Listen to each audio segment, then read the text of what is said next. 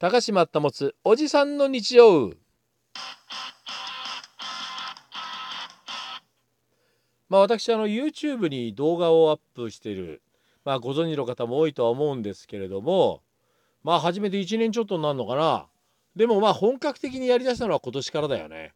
去年までの1年はどんなもんなのかなって自分のブログ的な感じで載っけてたんだけど今年からはちょっと金土ってそのアップする曜日を決めて今年からしても4月からなんだけど金土の夕方6時30分にアップするようにしてんの。で自分の中では最近その金曜日はアウトドア的なものにしてるんだよねなんとなく。で今この時期は僕釣り好きだから渓流釣りが好きだからその渓流釣りの動画を金曜日になんとなくアップしたりしてる。で土曜日は今自転車をずっと直してるからねまあなかなか時間が取れなくて1回に修理が3時間とか4時間しか取れないからなかなか進まないんだけどでもまあやったりしてるわけですよその動画をね。うん、でねまあメカ的なものはその場所で来たパーツで直すからいいんだけれども釣りはやっぱりねロケハンをしなきゃいけないわけよ。ロケハン。これどういうことかっていうとまあ市内の川の中でもこの小さい川だったら近くに車が止められないとかってあるでしょ？まずそういうのは避けたいわけよ。そういうことはダメと。ちゃんと車を止める場所がしっかりあることがまず私の第一のポイントなの。でまあ第一のポイントはそっか第一のポイントでもねえか第一のポイントはこの札幌市内の川であることっていうのは一つのテーマあるわけ僕の中で。で2つ目が駐車場だね。車をしっかりちゃんと止められるところがあるっていうことが条件。で家族で行けるような場所というのもポイント。あの大物とか釣られる方とか上流とかね一生懸命こう登っていって釣るってのあるじゃないですか。でまあ熊のチャリチャリンと鈴とかつけてさスプレー持ってっていうのもあるかもしれないけどまあそういう装備を極力しなくてもいいようなところでの釣りまあ、前回は琴にハッサム川だったんだけども公園からすぐのところを川をこうずっと登っていくだけなんですよ。まあああいうところでやるとまあご家族で遊べるしいいよななんて思うところをまずはやってるわけ。でもう一つのポイントっていうのがですよ熊の出現確率が非常に低いところ。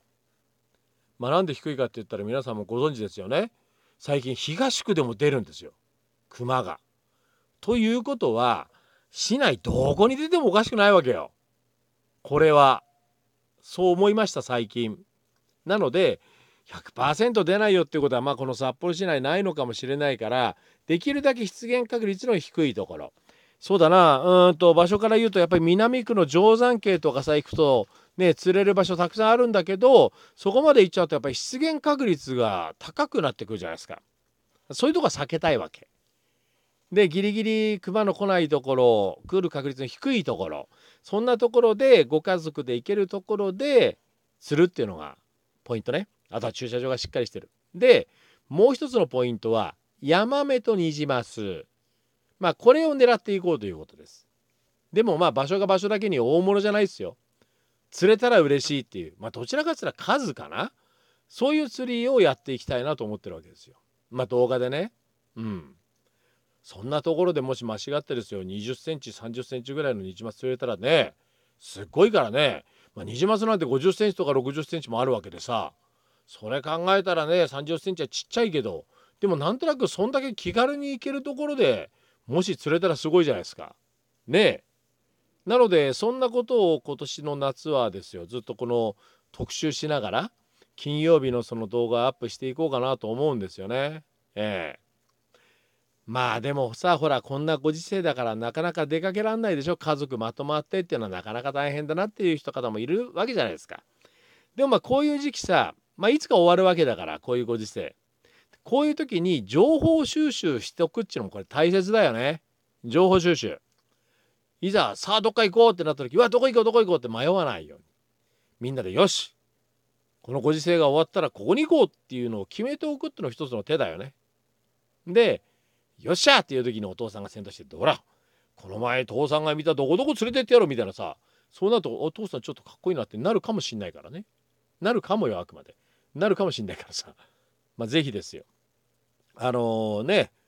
こんな釣りの遊びあこういうねあんまお金かかんなそうだしいいだなと思った思う方もいるでしょうから。札幌市内の川で釣りっていうのは楽しいもんですよ。